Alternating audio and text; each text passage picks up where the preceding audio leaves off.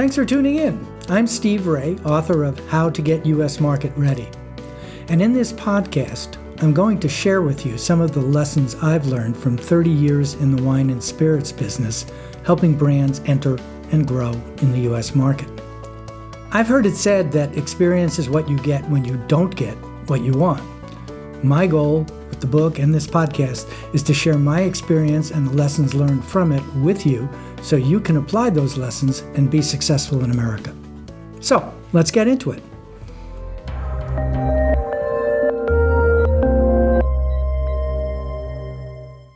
Welcome back.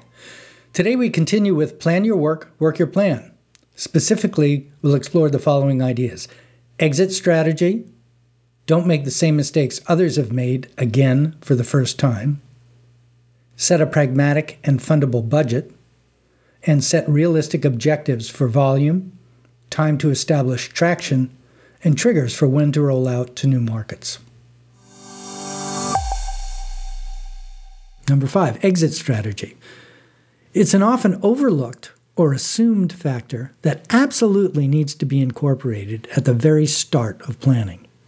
If your exit strategy is to rapidly grow the brand in a limited number of markets, then catch the eye of a multinational and flip it for millions, that's going to dictate an entirely different set of strategies than for an estate produced wine that you'd want to keep in the family for generations. Our point of view is that it is better to learn, fail, correct, and refine in less visible or difficult markets. It's sort of like having World Cup aspirations. It's a noble goal, but don't forget, you have to win your league title first. Now, in the book, I have a chart, uh, which I can't read to you on the podcast, which shows size of the prize and some recent sales for brands that have been sold. And the way we look at it is we look at what was the reported price paid, how many cases were actually being sold at the time of the sale, and convert that into a dollar per case ratio. And that gives us something to compare to. Very interesting. I have it both on my website, www.bevologyinc.com, in the blog, and of course, it's also in the book. Number six, don't make the same mistakes others have made before you again for the first time. So number five, exit strategy. You know, there's a ton of information readily available on the key factors that made some brands successful. Some of it's actually true. But just as importantly, if not more important, is to analyze the failures and learn the hard lessons that they've learned from their experience. A valuable thought to keep in mind is, is this phrase experience is what you get when you don't get what you want. So we recommend that new brands educate themselves on the US market by subscribing to trade magazines and industry newsletters and read both of them regularly. Also, attend trade shows and do your own personal sleuthing.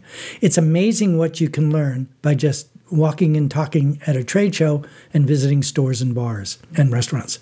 You can find a list of important U.S. market trade shows, trade magazines, and newsletters in Chapter 2 in the book. And I would also point you to the www.bevologyinc.com website.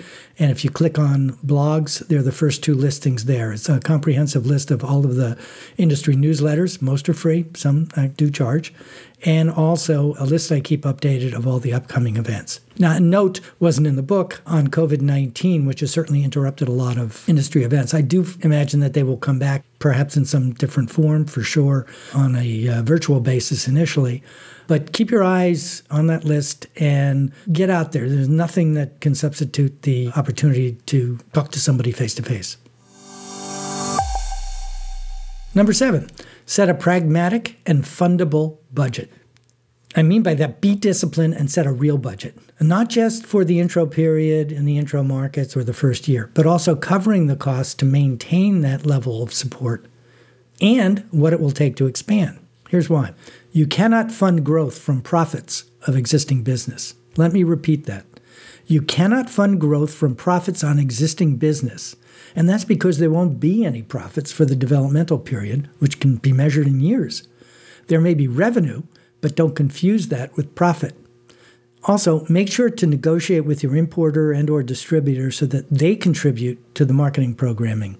Getting them to share costs is critically important and must be discussed and agreed to in the initial negotiations. This is a very common mistake we see. People are so happy just to get a deal, they'll say yes to whatever the importer or distributor has to say, when in fact it's the best time for them to negotiate for things like monthly reporting, accounts sold reports, uh, depletion and shipment reports, and so on and so forth. The thought here, though, is recognize it takes more money, not less, to keep your business growing. So as sales grow, the per case spend might go down, but the actual out of pocket investment will go up. Most programs should be structured to pay out on sales. No sales, no spend. We like things like depletion allowances, which are paid basically when somebody delivers the goods as opposed to discounting the product upfront.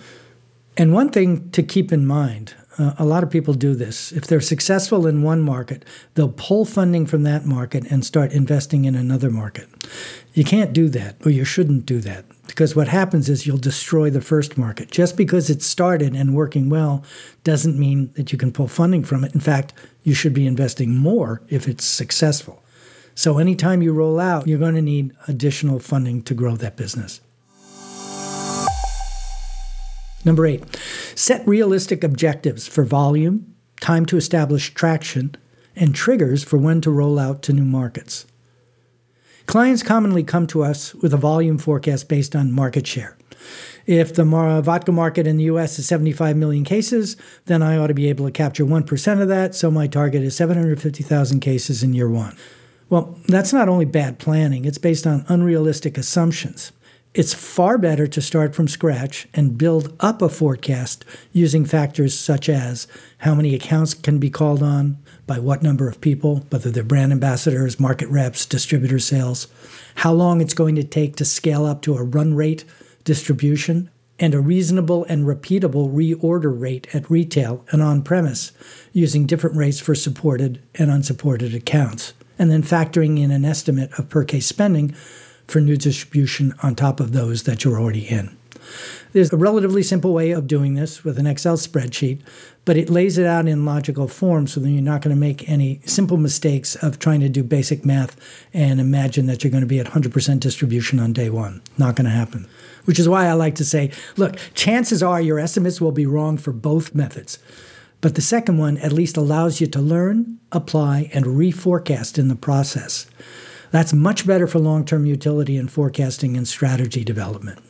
One of the things I like to say is you're not going to get it right the first time. Maybe 50% is a good target, but you can continually make it better.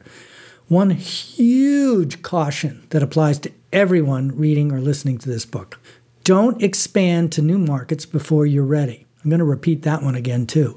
Don't expand to new markets before you are ready. This is probably the most common mistake that people make and the one that often destroys a brand. And define ready with quantitative parameters that are measurable. This is a common mistake too, and often the primary reasons for failure. They expand beyond their capacity to support the brand, or equally important, cut funding in intro markets to support rollout markets, as I talked about before. At the end of the day, building the brand is your responsibility. You cannot rely on the distributor to do it for you. It'll be nice if they help, and that's an ideal situation, but you cannot rely on them to do it for you. Your responsibility is to build the brand.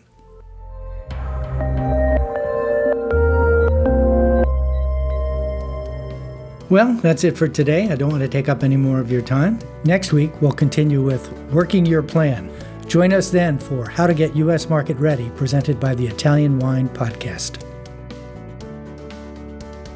Hey guys, this is Steve Raye. One of my favorite quotes is Experience is what you get when you don't get what you want.